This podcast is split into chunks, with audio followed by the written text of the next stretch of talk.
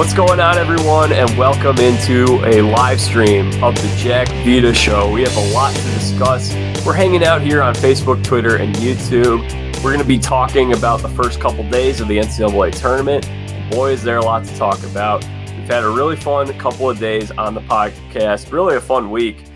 Just released my NL Central preview last week. Andrew Stem, who, as you can see, is with me right now, he and I banged out a full bracket special where we previewed the bracket, everything coming up. We did that on Selection Sunday. Also did a fun show with my cousin Zoe, where she doesn't watch college basketball at all, and she filled out a bracket on the podcast. So it was interesting to see how someone who's not much of a sports fan goes about that business. Andrew, welcome back. How are you doing? I'm doing good, Jack. I appreciate you having me on. It was a much-needed couple of good days of basketball. And to be a good guest, just a cheap plug, both the podcast with Zoe and the NL Central preview, very entertaining. Highly recommended. So if you haven't listened to it yet, make sure that you do, because some good content out there. Good stuff. Thank you very much, Andrew. I appreciate that. And we also have a couple episodes coming up this week. We're going to do another one of these live streams on Tuesday morning, and I will be joined by your comrade, Paul Oren. Paul Oren will be joining me 10 a.m. on Tuesday morning. I'll have to check that out. He's going to have an interesting story. Make sure you talk to him. He went down and covered the Drake game and what that whole experience was like. Oh, yeah. I'm sure he'll have a lot of interesting stuff. Firsthand, some stuff, I'm sure, some funny stuff that he's got to say from watching from the couch as well. So that should be a good time. And then I also recorded the NL East preview. That'll drop later this week. So good time to subscribe to the Jack Vita Show so you don't miss out on any of these episodes that we have coming out. Should be a lot of fun.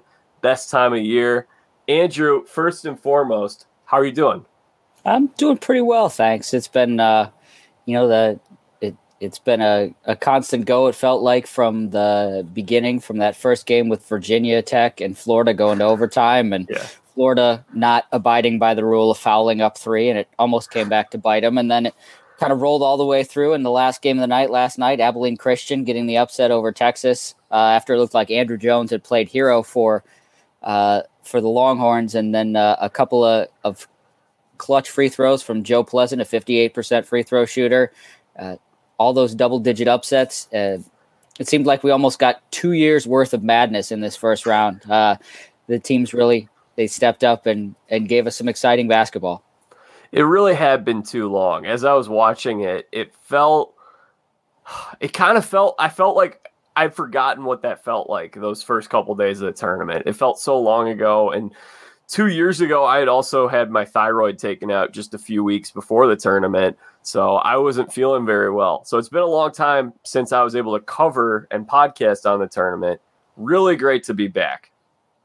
Yeah. And it was one of those things where I was sitting there, and on Wednesday, Big Ten Network was showing classic games from teams who'd won from the tournament. And it was a game it was Michigan State and I think Bradley or something along those lines. It was from 2 years ago. And I was like, this game feels like it was forever ago. Yeah. It's just so, and there was so much that happened in these last couple of days. I know we've only got an hour and we'll touch on as much as we can, but there were so many good stories. The first time that there's ever been four 13 teams seeded 13 or higher going to the round of 32. Wow. Everybody except a 16 seed pulled off the upset win. Lots to talk about, man. Syracuse, I didn't listen to my own advice. Syracuse does it again as a double-digit seed. I'm sorry to my Purdue friends. I was so high on them, and then they just never really got in the game against North Texas. The Must Bus was in neutral for a while, or they got rolling. So much happened. So better yet, how is your bracket doing right now, Andrew? It's hanging in there. I had Texas in the Elite Eight, so that one hurt a little bit. Final Four is still all intact so far. I think I got 22 of the 32 right. Got some of the upsets right, some of the upsets wrong. All things considered, it's hanging in there. It's not too bad. How about yours? Pretty good. I'd say that. So I have the bottom left region perfect so far, which is my claim to fame at this time. I am leading the Jack Vita show pool. I'm tied with a few others. I'll update the standings before we go at the end of this show. But I think you're right behind me. Your bracket's doing pretty well. I haven't taken too many big hits. I have 11 Sweet 16 teams alive today, which isn't great. But I am proud of myself for... You know, there were some of these upsets that I went for and I was dead wrong on. I'm looking at Liberty. I'm looking at there's some other ones. Winthrop was another one I was hoping for. UC Santa Barbara. But I'm glad that the Wildcats pulled through for me last night. Yeah. They, you know, it was a remarkable game. They got the stat I saw this morning was they took 27 more shots than Texas did last night. Between their offensive rebounds and the number of turnovers that Texas had, it was a season high, I think 24. And they didn't shoot the ball very well. They shot under 30% from the field. They shot 17% from three and won the game because they took 27 more shots. They got the pace at the play at where they wanted it. Texas never looked comfortable on offense. And it felt again like that North Carolina-Villanova situation a little while in the 2016 title game. Andrew Jones hits this big shot, and you think he saved him, and then they go down, and there's a foul, and it was a foul, and 58% free throw shooter looked like a 90% free throw shooter. I think that's what Lisa Byington said on the broadcast last night. Very just calmly, ice water in the veins, made them both, and good story for the Wildcats there. That, you know, they get their first NCAA tournament win. North Texas also got their first NCAA tournament win, and a couple of long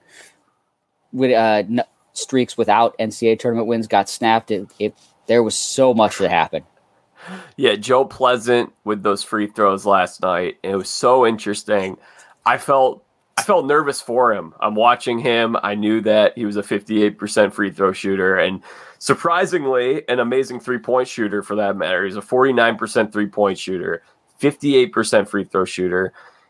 And that game was so weird because they took a few minutes where they were wiping down the court at one point, and with about 50 seconds left, that seemed to play into Texas's favor because Texas had a little bit of a chance to regather themselves. Andrew Jones hits that three. Joe Pleasant, I'm watching him. He's standing at the line for what seems like an eternity. Typically, you see guys, when they're going to shoot those free throws, they walk around a little bit, they pace, kind of like a pitcher does before he steps into the mound. He's just standing there like a statue, and I'm just taking deep breaths myself. I'm nervous. I picked the upset, and I want to see as many upsets as I can. I think that's what makes it great. So that was just, he hit both of those. Abilene Christian, first tournament win. Actually, Andrew, great day for two Christian colleges. We had Abilene Christian and Oral Roberts. Oral Roberts with the huge shocker. Now, unfortunately, Liberty wasn't able to complete the Holy Trinity there. Yeah, no, but man, you know, Abilene Christian played well, and I assume we'll touch on the awesomeness that is Max Asmus and Kevin O'Banner. They took it to Ohio State. You know, I was kind of conflicted when I was an undergrad. Oral Roberts and Valpo were in the same league. It was the Mid-Con. It's since become the Summit League, and we're two leagues removed from that. But Oral Roberts was Valpo's biggest rival. So it was really hard to root for Oral Roberts. But I went to Michigan, and Ohio State is Michigan's biggest rival. So it was kind of one of those things where I wasn't really sure if I didn't really want to pick one team or other to even win the game. But credit to those guys, you know, Asmus and O'Banner, they were awesome. They combined for 59. You know, Ohio State had that shot to win at the end of regulation. Dwayne Washington, tough step back three in a tie game. It sounded like maybe later that wasn't necessarily the shot they were looking for, but, you know, Oral Roberts, they kept taking punches and survived, and they're a really good free throw shooting team. And you think you see sometimes that's where in these close tournament games that can be the difference. We saw it with, you know, Abilene Christian, not necessarily the best free throw shooting team, but you see free throws making a difference. It happened the same thing in the Creighton game. Christian Bishop makes two free throws with about 10 seconds left to lead them over Santa Barbara. Just these last second kind of situations and guys coming through. And credit to Oral Roberts. They played well, did the Summit League proud. And, you know, I don't think a whole lot of people had heard of Asmus beforehand, even though he's the leading scorer in the country. They know him all now. I was dead wrong on Oral Roberts. There was a quote that my sister was happy to pull out on Twitter where I said on my show with Zoe that if Oral Roberts would win, I will eat cat food on this podcast. So now the question for you, Andrew, is Meow Mix or Nine Lives? What should I be eating on here? I mean, I guess the question is whether you're going to go with dry or wet, I suppose. What will be more palatable for you? Well, I think the dry would probably be easier, but I feel like when I said it, I was envisioning wet cat food. I mean, should I? And also, my curious is, how much do I need to eat? Like, I was thinking like a spoonful. Like, I don't need to eat like a whole can of it. No, I think a spoonful is probably good. So I'm going to save that. That won't be in this episode, but I'll do that at some point in one of these live streams. And I don't think I'll do it with Pete. You have to get Zoe back on. Yeah, I should. I was thinking of having someone like Tyree or Parker to come on and have them laugh at me as I do it. That'd be a good group to have. Yeah, we'll figure it out. But Oral Roberts, I was so confident that Ohio State was going to win that game. Now, they were without Kyle Young. I always mix up it. Kyle Young, that's his name, yeah. For some reason, I want to call him Kyle Smith or something of that. Kyle Anderson, something like that. Kyle Young, that was a significant loss. Huge win for Oral Roberts. They really set the tone for this tournament with that win because we've seen – in the past, over the last couple of years, I remember the last tournament we had, really, I think the biggest upset we had was like a 12 seed. I think it was Liberty. We didn't have too many of those huge upsets in that first weekend. So to have that, it's so fantastic. It's so fun. Yeah, it's one of those. And I can't remember if we talked about this on Selection Sunday, but I felt like there was some hesitancy in picking upsets. Because with fewer fans in attendance, you know, if you've ever been to an NCAA tournament game, you watch them on TV. If you're not rooting for the team who's trying to be upset, a lot of the neutral fans will start rooting for the upsets. People like they want to see the double digit, the higher seeds pull off these wins. So, you know, I was a little bit unsure if there aren't as many fans, is that stuff gonna, you know, will there not be as much to show up?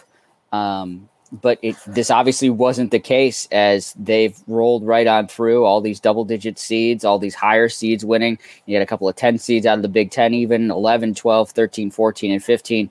And it hasn't made a difference at all. And seems like this, you know, in kind of the crazy season has sort of even played to their advantage even more. Yeah, that was very interesting to see.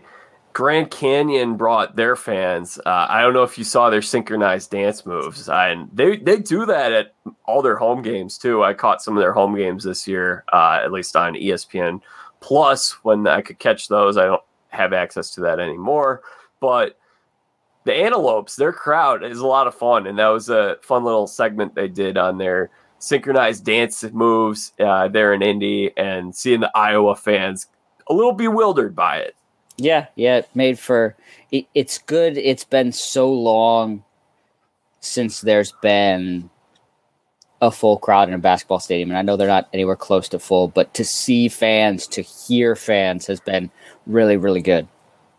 Yeah, so as I mentioned, Iowa was able to get through Grand Canyon. That was an interesting one. Liberty was an upset that I had. I actually took Liberty to the Sweet 16. I knew that Oklahoma State game was going to be a real tough one. I wouldn't call it a coin flip, but I like both teams, so that was a hard one for me to pick. I thought we'd see the upset. Liberty gave them a good game. That was interesting to see those contrasting styles of Oklahoma State really pushes the tempo, and as a result, they're fine with turning the ball over a little bit. Liberty, on the other hand, plays very slow. It was interesting to see those two teams get trapped into each other's styles. That was, I think, one of the more underrated, cool games to watch this weekend. Yeah, it absolutely was. And, you know, the committee didn't do Liberty any favors. Oklahoma State, I think, was underseeded. Yeah. They probably should have been on the 3 line as opposed to the 4 line. They didn't do it. Maybe you flip them in Texas. Yeah. Certainly that would be would have been a very easy switch to make, and just one of those where, you know, to Oklahoma State's credit, I feel like they've got to feel good because they didn't get a very, you know, Cade Cunningham scored 15 points, but got a bunch from the line. He only shot 3 of 14 from the field. Avery Anderson was fantastic with 21 and 7 rebounds. So to win a game like this, and Liberty certainly, as you mentioned, a high quality opponent, one that a lot of people were picking to get the upset. Darius McGee played pretty well. They had 4 guys in double figures, did the Flames. But for Oklahoma State going forward, to win a game when Cade Cunningham, the presumed number 1 pick in the 2021 draft coming up here in a little while, to win without him playing at his best, I think portends well for them going forward. They're going to have an interesting game today against Oregon State.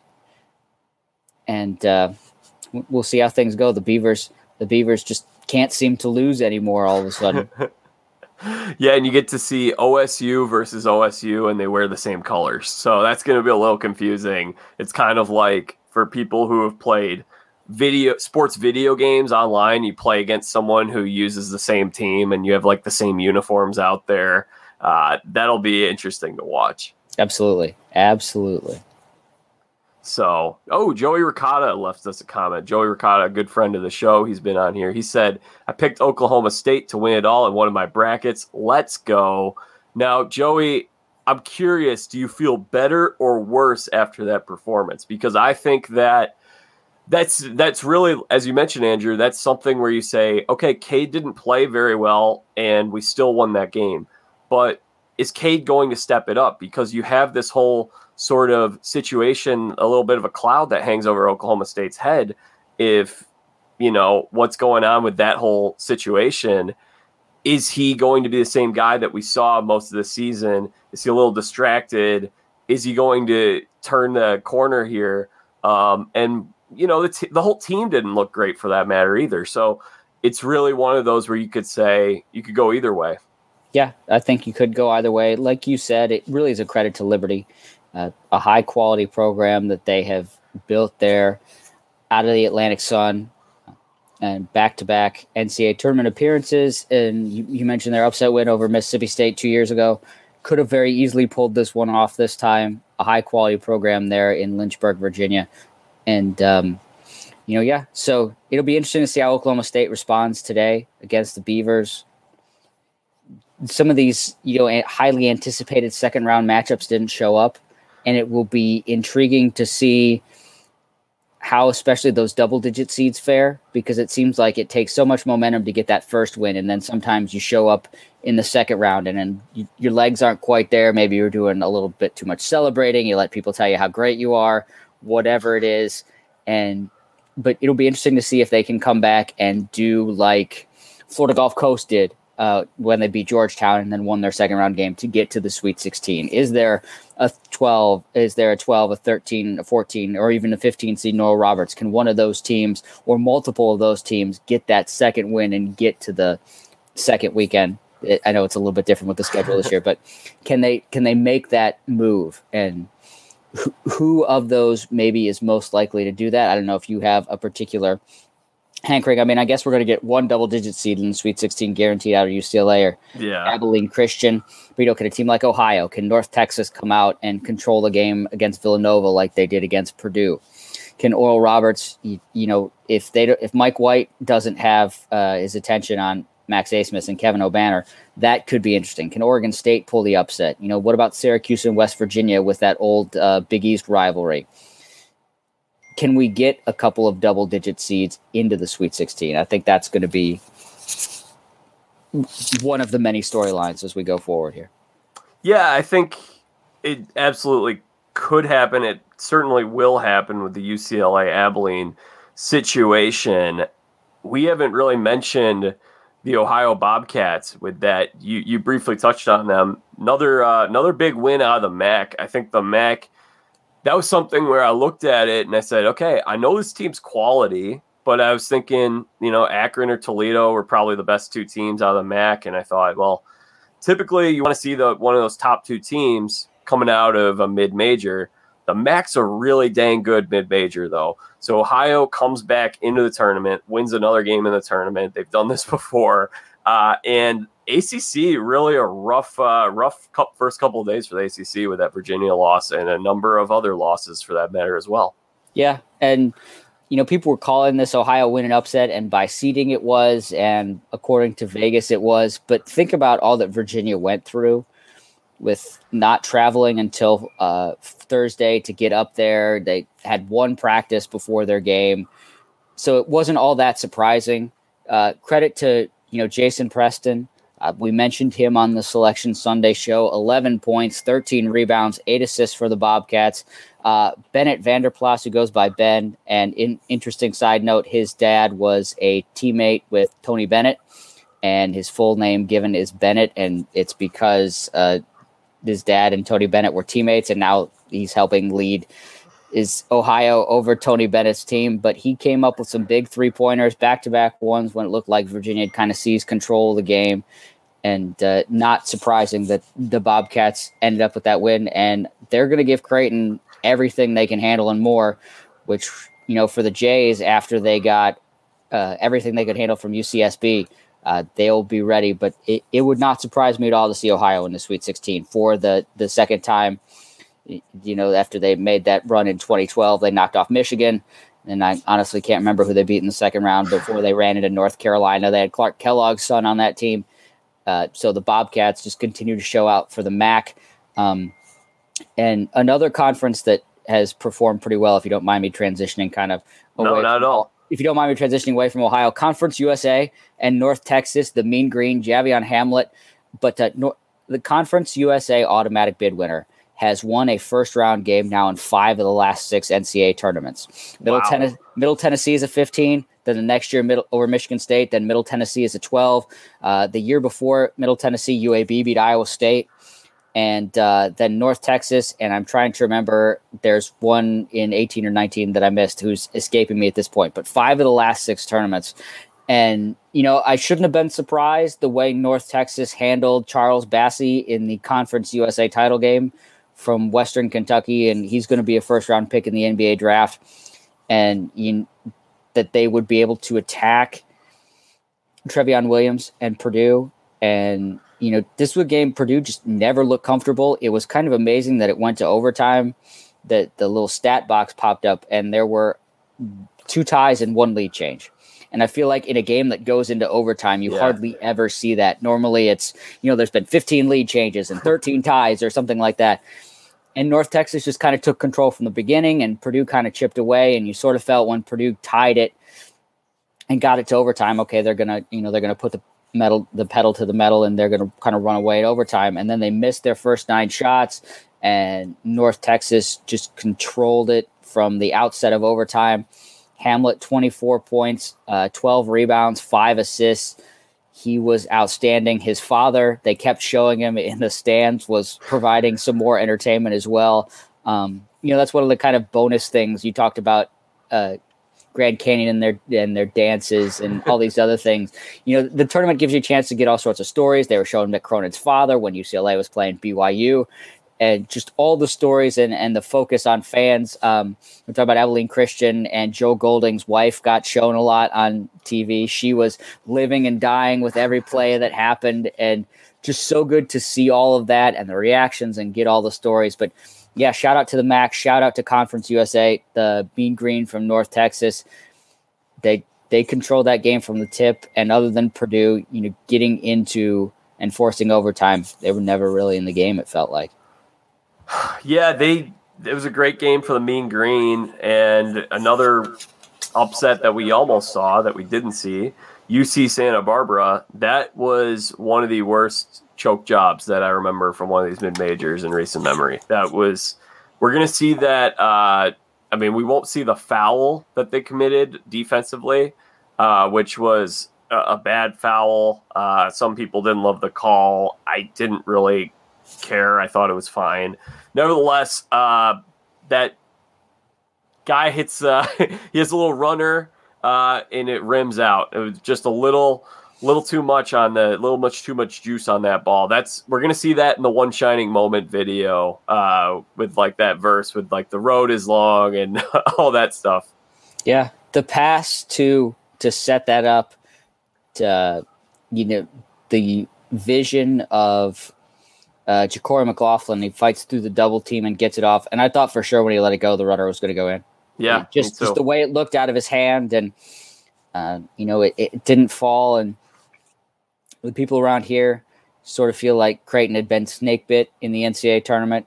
You know, they never were in the game against Kansas State the last time, and if they'd have beaten Kansas State, they'd have played UMBC in the second round, and how that broke down. And they've had injuries and various other things, and just, you know, couldn't seem to get over the hump. And it seemed like this was going to be another one where they were going to fall a little bit short. But Christian Bishop makes a couple of free throws in the last 15 seconds, and you know, Creighton was down. Santa Barbara looked like they had kind of taken control of that game. Creighton fought back, and Creighton was ahead, and the game track and who's kind of favored to win goes on, and it goes up and down and up and down, and it comes back and forth. It was everything you want, and I was telling a friend of mine, because if it were anybody except Creighton, I would be 100% rooting for the upset, and it feels weird to be rooting for the non-upset team. But you know, they're happy here in Omaha that the Jays kind of broke through, and don't want them to rest on their laurels and try and knock off Ohio and get to the program's first Sweet 16. But it was, you know, one of those games. It looked like for a while that we weren't going to get as many upsets on Saturday as we'd gotten on Friday, and that looked like kind of one of those missed opportunities. And we picked up some in the evening session with Ohio and Abilene Christian, but for a while it looked like things were going to kind of be business as normal, and that was one of those 5-12s that we just missed out on. Yep. So my next question for you, Andrew, is who impressed you the most this weekend? I got a couple. I mean, Texas Tech, that was a big win. I had Utah State in that upset just because Tech they had a weird scheduling year with COVID and everything, and I didn't really know. They've been a really good tournament team the last couple of times, and Chris Beard is a great coach, and they have a great player in Mac McClung. But I really liked the Aggies, and they were up at half. Tech slammed the door shut in their face in the second half. They looked great.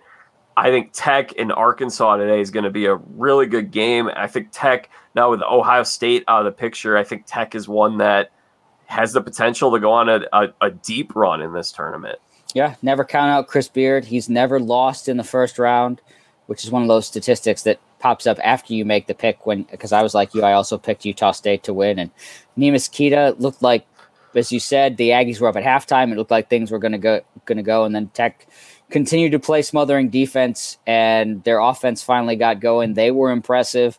I thought Colorado was impressive. You'd heard a lot about, you know, they were – I can't remember what the stats were, but they were like 4-7 or something on the road in road/neutral games.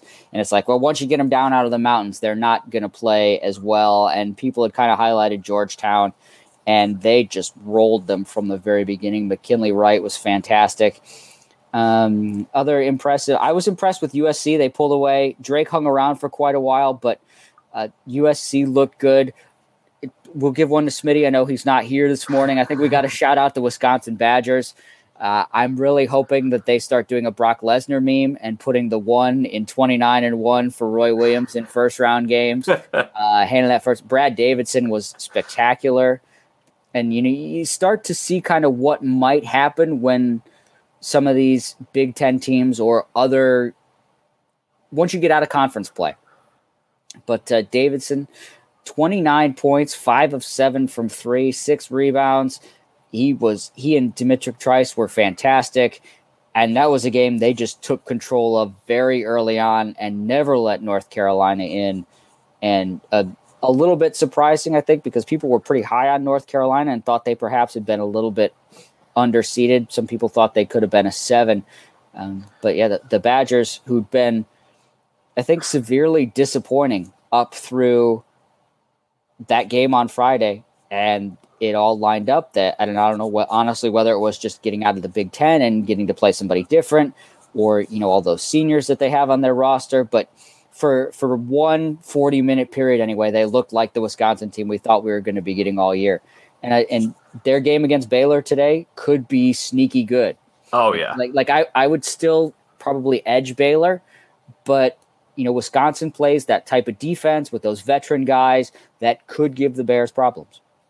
Yeah, I think Wisconsin can 100% win that game. Now, I love Baylor a little too much to, this is another one where, you know, I ended up modifying my bracket after we did the live show. I mean, you got to take a little bit of time to digest and marinate in it and see where you want to go. So I ended up sending the 3-1 seeds, the big three, Gonzaga, Baylor, and Illinois. I do think that these games today, though, Baylor and Wisconsin and Illinois, Loyola, I think both those games are really dangerous. I think the 8 seed could win, or in Wisconsin's case, the 9 seed. I think they could realistically win these games, both those teams. I would not be shocked if we lose one, if not both teams today. I don't think that, and that's what makes this tournament so great. I think Wisconsin, part of the thing with them, Andrew, is that I think they kind of just need a little bit of a break. So they got a little bit of time in between that Big Ten tournament and the NCAA tournament. They finally won in Mackey Arena. That doesn't happen very often. Had been 7 years since their last one. But I think it was good to get a little break. They didn't have to do too much travel. And even though they haven't played well at Mackey, it's a place they're familiar with. And so I think there are a lot of things going well for Wisconsin. I like their experience. I like that they're a senior-laden team. And realistically, we could see all these guys back next year, Andrew.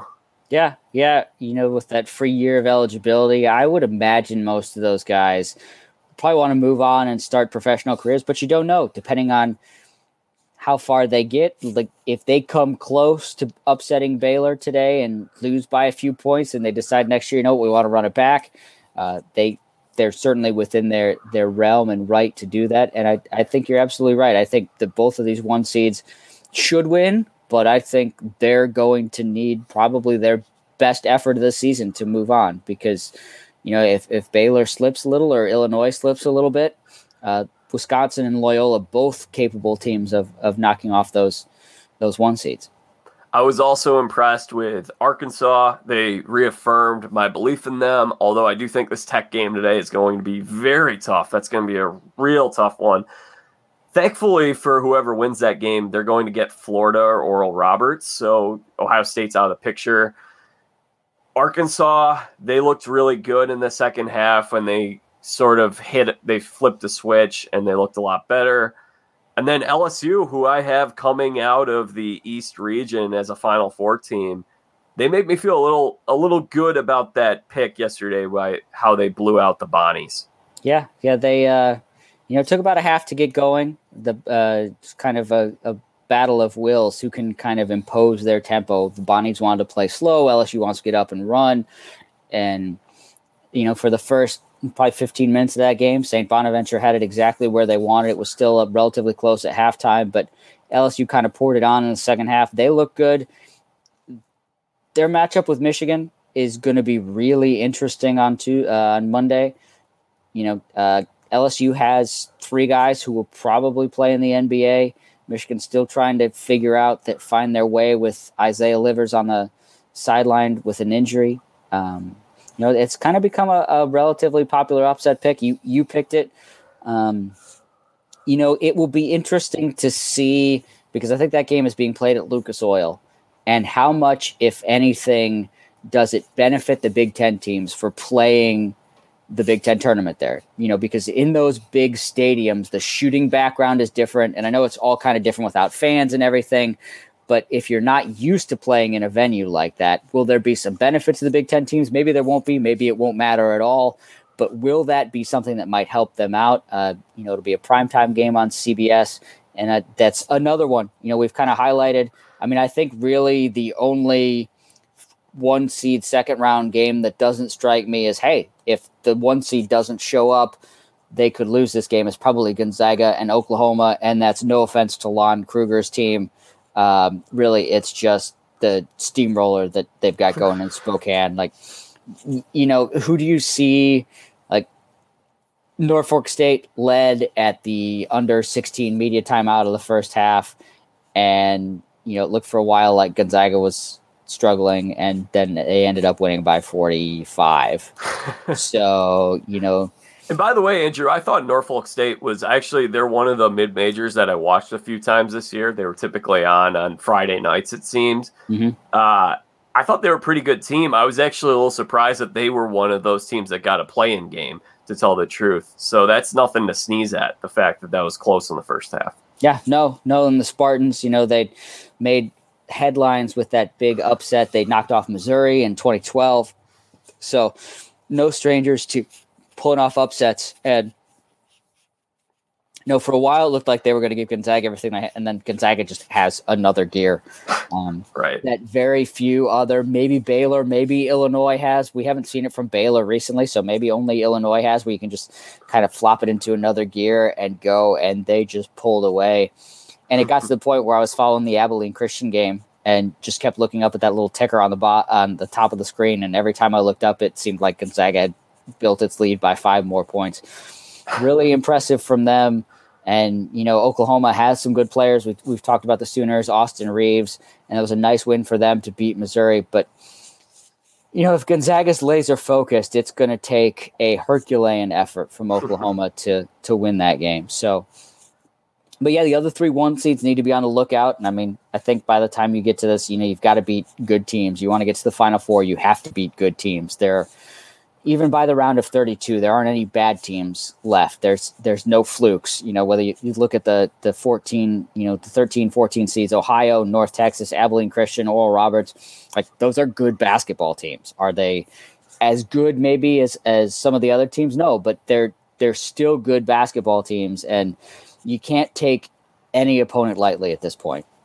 So yeah, it's there. You know, we maybe were denied a few of the more enticing second round matchups. Oregon State. That's fine. Yeah. I'll sacrifice those for the upsets. That's absolutely what makes the tournament. Absolutely. And you know, Oregon State kind of robbed us of Tennessee and Oklahoma State, but Oregon State is honestly right now playing as well as anybody in the country outside of Gonzaga and Illinois. I would say. I mean, they've won 5 in a row.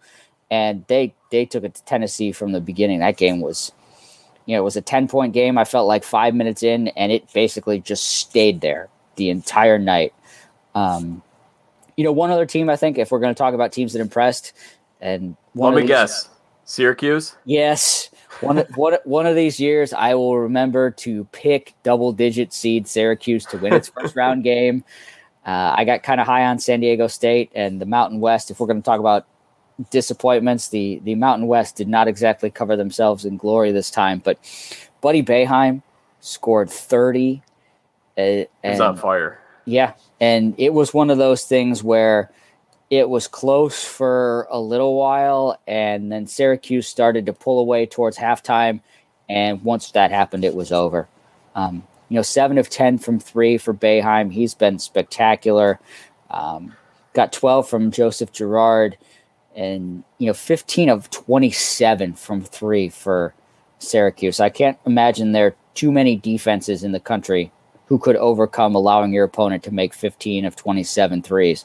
So, you know, props to Syracuse. They do it again. Jim Boeheim's team, they just end up on the bubble discussion. They're going to be in, or they're going to be out. And then they just find ways to win.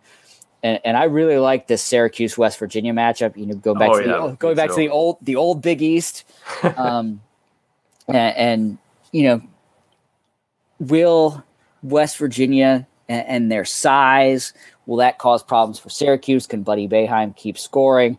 It's kind of one of those I feel like is not being talked about a bunch in the second round. That could be a sneaky, really good second round game. Yeah, you have the press versus the zone. I mean, what? If you love basketball and you like strategy and coaching and all that stuff, what more could you ask for than this matchup right here? I can't think much. You know, and Bob Huggins just won his 900th career game. You know, two of the stewards of college basketball have been in the game a long time, Bob Huggins, Jim Boeheim, you know, two guys who are pretty familiar with each other, you know, for that time when West Virginia, you know, when they ran in Big East circles together. And it should be a good one. It should be thoroughly entertaining. And, you know, is West Virginia familiar enough with Syracuse's 2-3 zone? I mean, it's been a few years since they've been conference mates, but yeah, it'll be interesting to watch and see how everybody goes at it. There's a path here in the bottom half of the Midwest region for Syracuse to legitimately get to the Elite Eight. And we'll see what happens today. You're going to have to beat West Virginia. Tell the truth, if I was Illinois, I would rather have the 2 seed in this region and have Houston's path where you're playing Rutgers today and then either West Virginia or Syracuse or, yeah, and then I'd rather have that path than Illinois' path where they have to play Loyola today and then potentially, I mean, Oregon State or Oklahoma State in the next round. I don't like Illinois' path all that much as I like Illinois. Yeah. I felt like, you know, we talked about that on Sunday. The committee didn't do Illinois any favors. You know, after Drexel, either Georgia Tech, who'd won the ACC tournament, or they end up playing Loyola, a top 10 team in Ken Pomeroy's ratings, one of the top defenses in the country.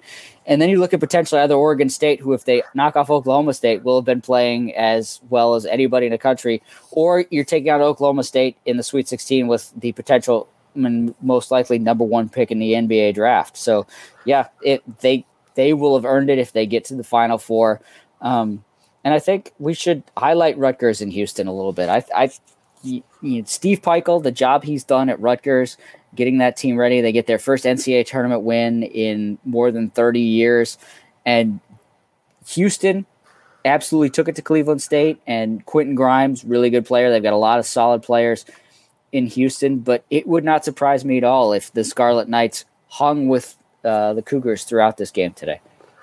Yeah, I'm on the same page with you. Rutgers is another great story that often overlooked from this past weekend. We had really, I mean, this was a great first 2 days of the tournament. This was a really good one because last time, again, it just wasn't super memorable. There were better later round games than early games. And that's what happens when you get a lot of those high seeds advancing. You get good Sweet 16, good Elite Eight, good Final Four, good national championship. I'm excited to watch. There's so many games I'm excited to watch. Andrew, we have to touch on really the low point of the tournament yesterday, and that was what a lot of people still probably don't exactly know what happened. So I'm going to turn it over to you. I think you could probably explain it to the best of your ability as to what information we have and what information we do not have. And that was Oregon advancing, VCU Rams unable to play due to COVID. I believe they had 3, and this is what the information I had, and maybe you have a little more, maybe you can help clarify this a little bit. They had 3 positive tests, and I saw there was one on Wednesday, one on Friday, and one on Saturday. The one on Saturday was apparently the nail in the coffin, and they were not able to compete, which is just really unfortunate, really heartbreaking.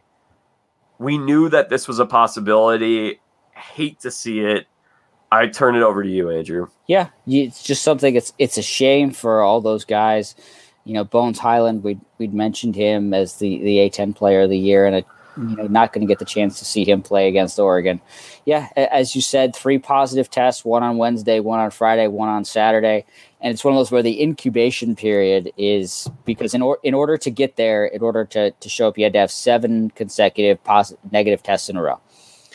So they got there. The deadline passed on Tuesday. It was you have until 6 p.m. on Tuesday they had the substitute teams, Louisville and whoever else was waiting in the wings to come into the bracket. And so by Tuesday, everything looked good. And then they popped their first test on Wednesday morning, their first positive, then another one on Friday and Saturday. And they've been wearing these bands that will go off for contact tracing purposes. Will let you know when you're too close within 6 feet of somebody else who's wearing one. And it had been determined that they had, weren't going to have enough guys to go. You had to have at least 5 in order to start. And it just a shame for them. And it sounds like it was one of those things where, we talked in a previous episode about how the Atlantic 10 was running their tournament. They started playing in Richmond, and it started like a week sooner, and they played a lot of it in Richmond, and then they took a week off, and then they went to Dayton for the conference title game because they won't have the conference title game still on CBS. It was scheduled to air on, I think it was Sunday. I think it aired Sunday before the Big Ten title.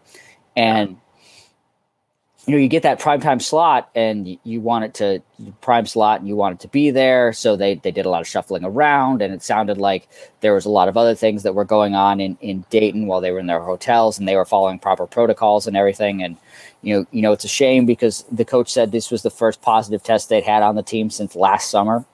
You know, they made it through the whole season. They, you know, had some games canceled because of other teams, but nothing that they'd done on their own, and that they'd followed the protocol to a T. And, you know, it's just a shame. We knew that this was a possibility. I hope for, you know, everyone else's sake that this is the only game that we lose to it, partially because as you go on for even further, like the stakes get higher. Yeah. You know, certainly it's a shame that VCU didn't get a chance to play in its first round game, but what if it happens in an Elite Eight game or something like that? You know, and so you hope that this is the only one. I can't say for sure whether or not it will be, but yeah, it's a shame for them. They will go down in the record books, I guess, as the only team to be eliminated from the NCAA tournament without losing. So that'll be an answer to a trivia question probably 40 years from now. If, you know, you remember that. Who's the only team to not win the NCAA tournament but didn't lose a game? And it's VCU. Jack Vita show Sports Jeopardy. There you go. At age 66, I'm doing that. So, there you go. So, yeah, just, you know, we knew it was something that was a possibility, and it's a shame to see it happen. You know, your heart breaks for all those kids. And, you know, you hope they decide that they get another chance. But, you know, especially in those kind of smaller leagues, I know the A-10 is a bigger league than, you know, say the Summit League, where it's a one-bid league every year. But there are no guarantees ever that you're going to get back to the NCAA tournament. And just a shame for those guys that they didn't get a chance to play. Yeah, and so my thought now, obviously, is what's going to happen if we can get to – this happens in Sweet 16 or the Elite Eight or the Final Four. And – my thought process, and again, we don't really have much clarity on it at this time. There'll probably be more that we find out over the coming week in the time between this weekend and next weekend. But I think that really my whole thing was we just need to get through the first weekend, because you go from 68 teams to 16 days over the course of 5 days. You get down to 16 teams, and obviously you have to figure out the availability of these arenas and stuff of that nature. My thought process, and this is, again, I have no sources. This is just me thinking out loud. I thought, hey, you know what? Maybe you could have something similar to what we saw with the NFL this year, where you get a game scheduled on Thursday, and if they're able to push it back to the following Monday and slow down the tournament, I think that that's something that could be a little manageable. Not manageable when you have 68 teams to start this tournament. So that's going to be something that'll be very interesting to keep an eye on. Yeah, I think you're absolutely right. It will. I know they've specifically talked about for the Final Four, especially if there were a situation like that, they would try and push it back and things of that nature to make sure that you can play the Final Four in full. And I wouldn't mind that, Andrew, by the way, because then we'd have even more basketball. We could have a day where you have two games and then another day with just one game, and I wouldn't mind that at all. Yeah, it would. You know, certainly not going to argue with that for more basketball. I'm certainly not going to do that. So it will be – I hope it doesn't come up. It would be nice if we can avoid, and I think, as you're right, once we get through the second round and get to start pointing towards next weekend, the chances of that happening will be smaller. But yeah, you know, it's again just a raw deal for VCU, especially because it sounds like they didn't do anything wrong. It sounded like kind of a victim of circumstance where they were in Ohio and other things that happened, that it wasn't like when Miami, in the middle of February, they got down to North Carolina. It was video of North Carolina players who were at a party, weren't wearing masks after they'd beaten Duke. And Miami said, nope, we're not going to play on Monday. We're just going to turn around and go home. So it wasn't a situation like that where the VCU guys had been out and hadn't been taking proper precautions. They'd done everything correctly, and you know the virus remains kind of undefeated at this particular point, I guess. Not to be so blasé about it, but that's kind of the way it is at this particular juncture. And so you hope that VCU can first, you hope everybody's healthy, that they can recover from this. They're young, and hopefully they can all fight it off. It sounds like one of the referees who was actually worked that A-10 title game was not in particularly good shape in Ohio, and you just want everybody to be healthy, and you hope that VCU can come back next year and get their other shot at it. Yeah, thankfully, again, that extra year of eligibility is going to be available to. I mean, and obviously not everyone, the programs have to decide if they want to give those scholarships to everyone. They got recruits coming in. Next year's just going to be kind of sloppy with the amount of guys that we have and girls in college sports. It's going to be crazy how many student athletes there are. And, I'm sure we'll hear some unfortunate stories about people not being able to stick at the program they'd like to stick at. But that is one good thing is I think if VCU...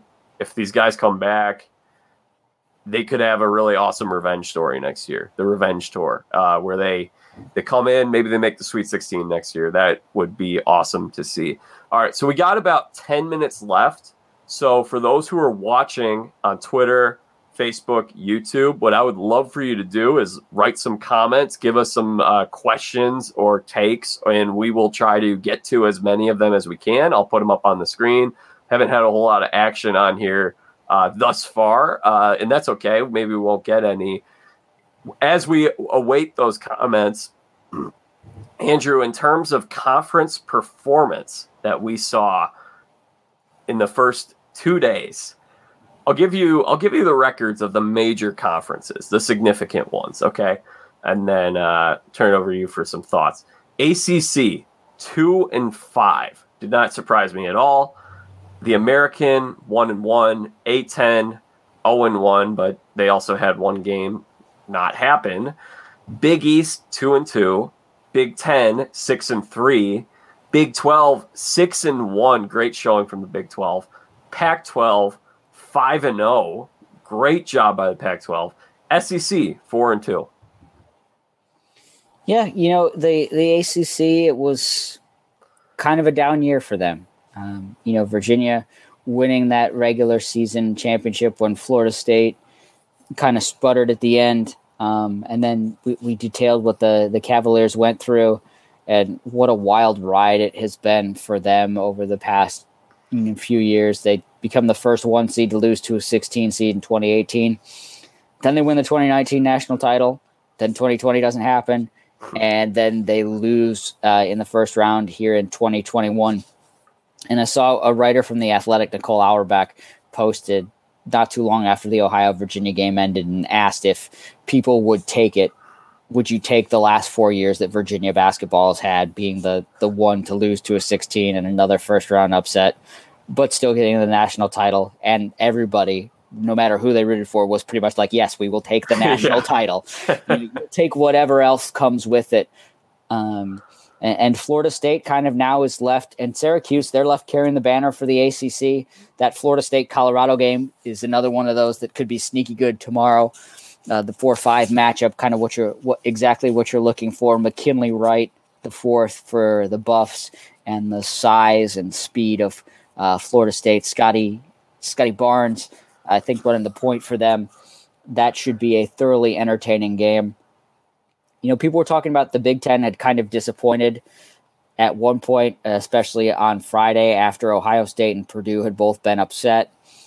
And then they played and won all their games yesterday. Michigan not really ever challenged, although that game got close a little bit towards the end. Texas Southern made a lot of free throws. But Maryland upset UConn, and UConn was a team that a lot of people had picked to win one game at least and maybe upset Alabama as well.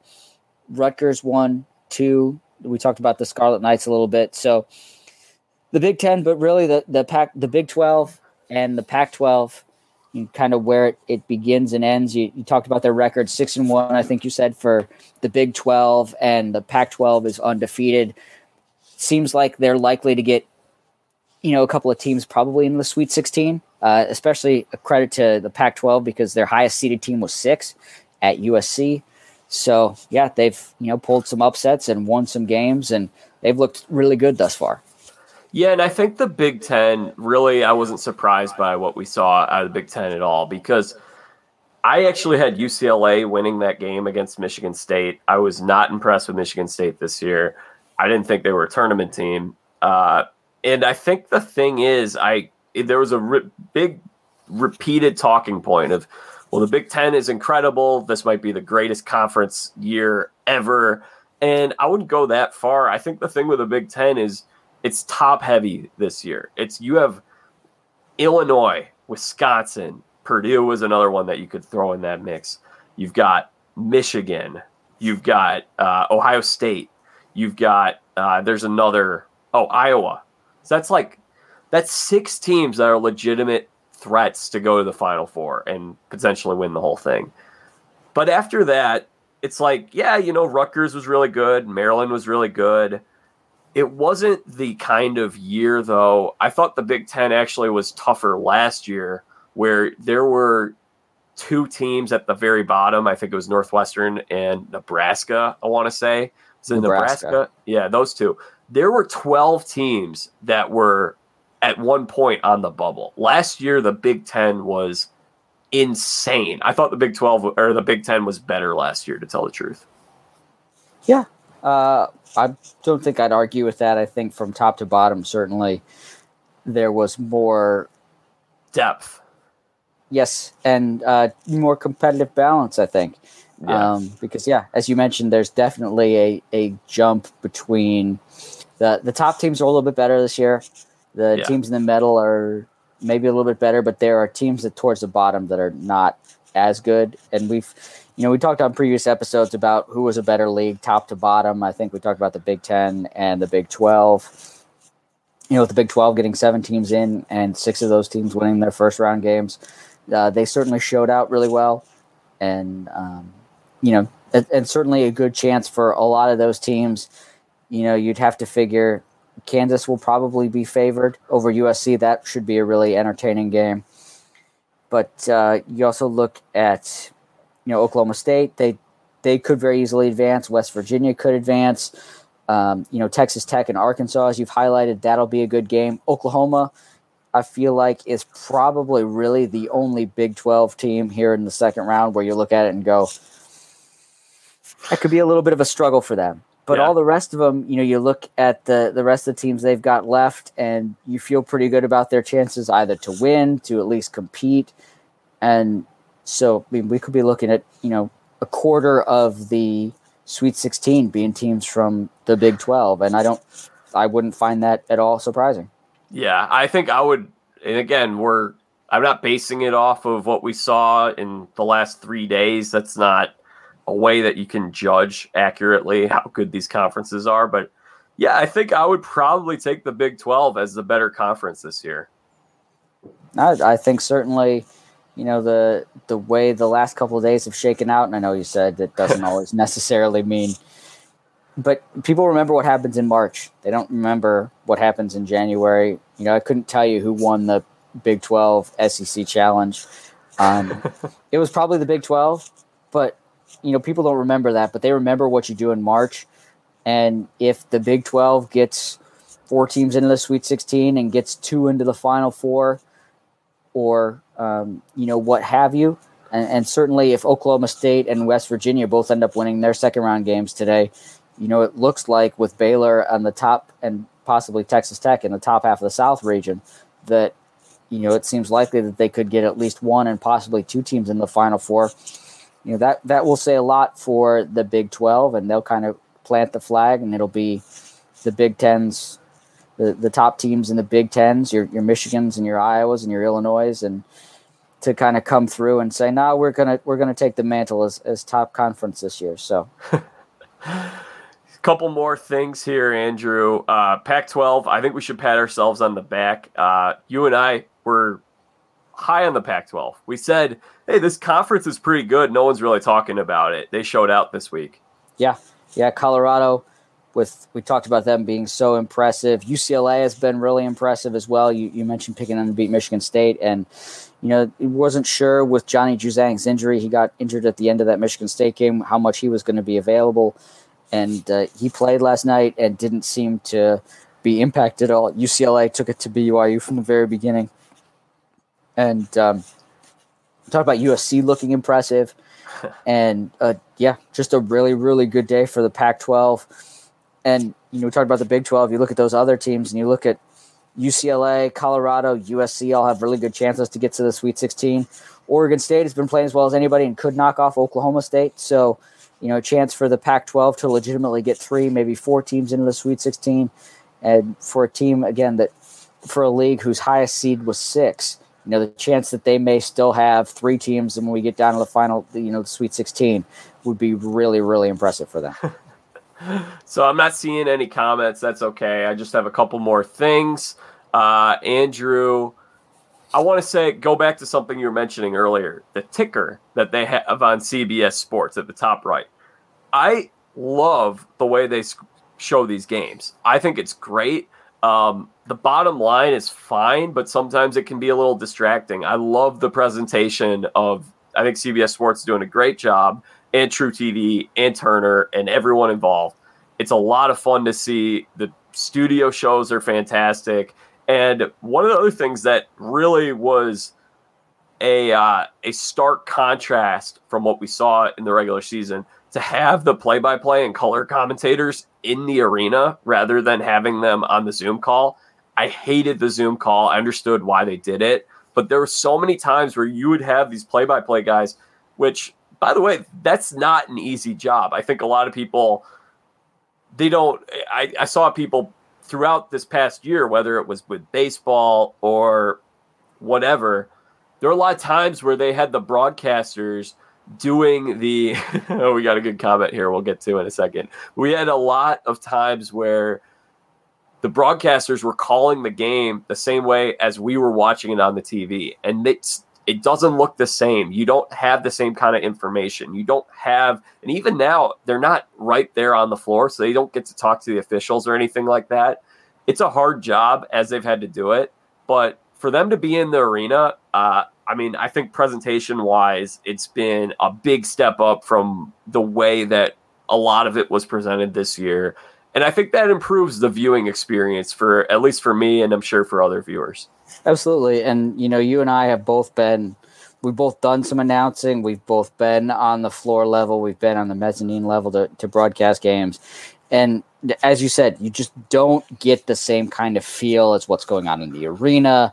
You can't pick up on what the coaches are saying as clearly, all sorts of things without being there on to feel it. And yeah, I think that's changed tremendously.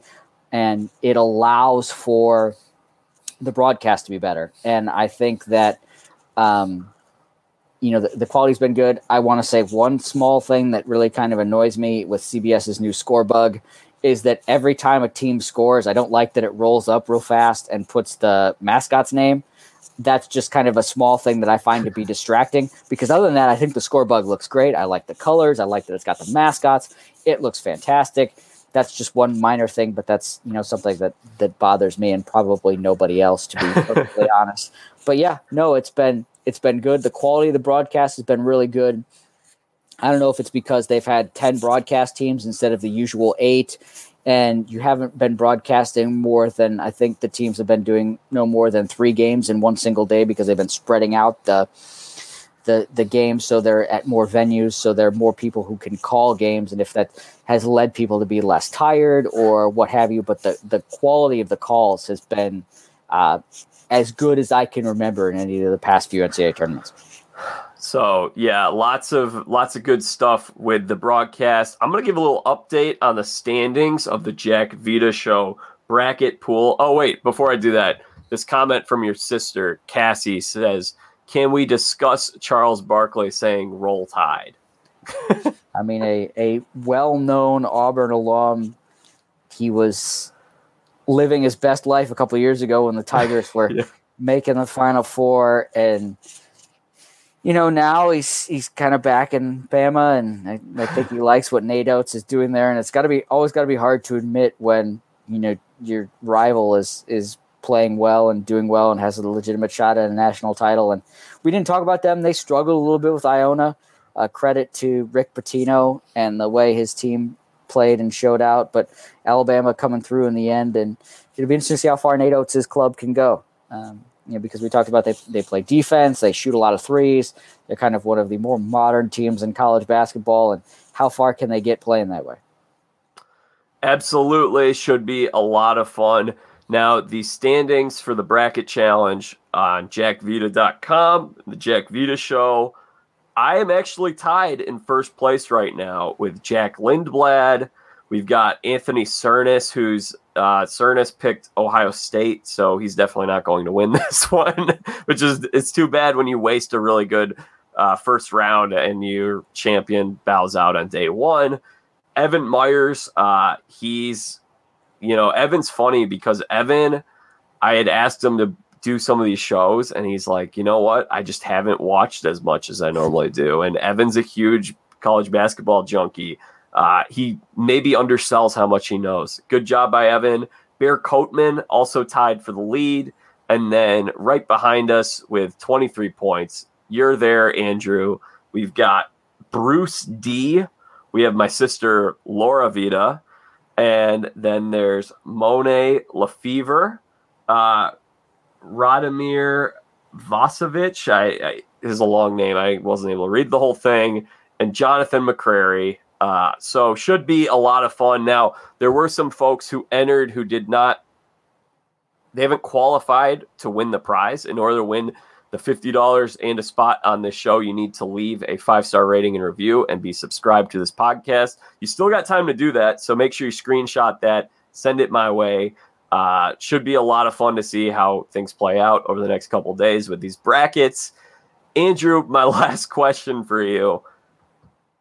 It's easy to become a couch potato, and it's really nice outside. I love having a little bit of sunlight. I love exercising. I was thinking I want to do a bike ride today. What's the ideal time to get out and miss an hour of action? Okay. Well, give me just a second here to pull up your time. Pull up the schedule. I had it. While you do that, Andrew, I'll just give the announcements again for this week on the podcast. Paul Oren will join me for another one of these live streams on Tuesday morning. Should be a lot of fun having P.O. in the house, and P.O. was at the tournament for the first four, so I'm sure he'll have some good stories. We'll be dropping the NL East preview later this week, so we still have 2 episodes coming up. And then, again, make sure you subscribe because we're going to have a lot to discuss with the tournament coming up. And then we've got still several more rounds of the tournament after this week. Going to preview the AL Central, previewing all things Major League Baseball. We're only a couple weeks away from opening day. I'm so excited. We have our fantasy draft on Saturday, Andrew, which should be a lot of fun. And in addition to all that stuff, so make sure you're subscribed. Make sure you're following along on social media so you don't miss these live streams. It's facebook.com/Jack Vita Show, at Jack Vita Show on Twitter, and youtube.com/Jack Vita. I'll put announcements for the upcoming live streams, and you can also stream them and watch these videos on demand on those services as well. And I'm also running a best mascot bracket on my Instagram. So you can vote for that at Jack Vita Show on Instagram. Now, is that based on who has the coolest mascots? Yeah. Okay. So like do you have the UC Santa Cruz banana slugs? Like, are we talking about cool mascots in that way? Or are we talking about like cool tournament teams? Ah, okay. So coolest mascot of the field, and we have retired mascots in there as well. So I'll check that out then. Biff, the Michigan Wolverine, he actually won his first round matchup. Oh, okay. He hadn't come out in a long time. They've kind of done away with those. Okay, so to answer your question about going for a bike ride, how long you want to ride for? Hour. Okay. Well, right now, just about tipping is Loyola and Illinois. I would stay through all that one. Yeah. Following that is Wisconsin and Baylor at 1:40. I'd probably stay through that. I think you're probably good after Wisconsin-Baylor ends, or if it gets to the point where it's not close in the final few minutes, because the 4:15 is Syracuse, West Virginia. But I think if you go and you're home by 5 o'clock, if you can see the second half of that game, that probably sets up well, and that'll lead right into Texas Tech and Arkansas, and I know that's one you're going to want to watch. while there's still sunlight. It looks like as we get towards the evening hours at 6:10 and 6:45, that's Houston Rutgers and then Florida Oral Roberts. That might be kind of one of those where we're waiting for the second half to kind of kick in to really get exciting. And then we wrap it up with Villanova, North Texas, and Oregon State, Oklahoma State. And I know it'll be dark by then. You don't want to be riding your bike at night. No. So my suggestion would probably be towards the end of Wisconsin Baylor if it's not close. Or if it is close, as soon as that game ends, and then come back for the second half of West Virginia Syracuse. And I think there's a little bit of a stoppage in between those two games, if depending on when the first game ends. But the Wisconsin Baylor, I think that's 1:45, and the next one's 4:15. Yeah. So assuming that they play at a relatively regular pace, and we don't have 17 timeouts in the last 30 seconds of an NCAA tournament game, which I swear is a requirement that the last minute of an NCAA tournament game has to last 10 minutes of real time, that then we should be good to go. Nate Smith says, go Badgers. And by the way, the Badgers also play at a pace that runs the clock out a little bit. So I think this should be, I think that'll be the time. Make sure you guys get a little bit of exercise in there as well. It's good for you. Get outside. Maybe for some people you want to wait a few days and wait for the tournament not to be on, but we don't have too many great days this time of year in Chicago, so I'm going to try to capitalize on that, get a little break in there. I think you should. I'm going to go out and get a little bit of a run here for before things get going. I'll probably go about the same time I suggested that you go for a bike ride and enjoy the sunshine and the nice weather and then settle in for a nice evening of basketball. You see this new comment we have here, Andrew? Yeah, hi, Anthony. Thanks for checking in. Hope you and Lexi are doing well. Anthony Sansoni, good to have you. Anthony, we got to get going now, but hopefully you'll join us for our next live stream. Should be a lot of fun. Andrew, parting words, parting thoughts, social media handle, anything of that nature? You can find my musings about the NCAA tournament on Twitter, astem00. If you want to read our local papers coverage, one of my employers, the Omaha World-Herald, how they're covering Creighton. That's omaha.com/sports. And it was such a good first 2 days of basketball. Looking forward to two more good ones. And honestly, I'm really looking forward to see what you and Paul Lauren have to say on Tuesday about this second round here, to pick his brain, get his thoughts, and see where we go as we get set to build towards the Sweet 16. Yeah, should be a lot of fun. So until then, guys, I'm Jack Vita. Bring in the Dancing Lobsters.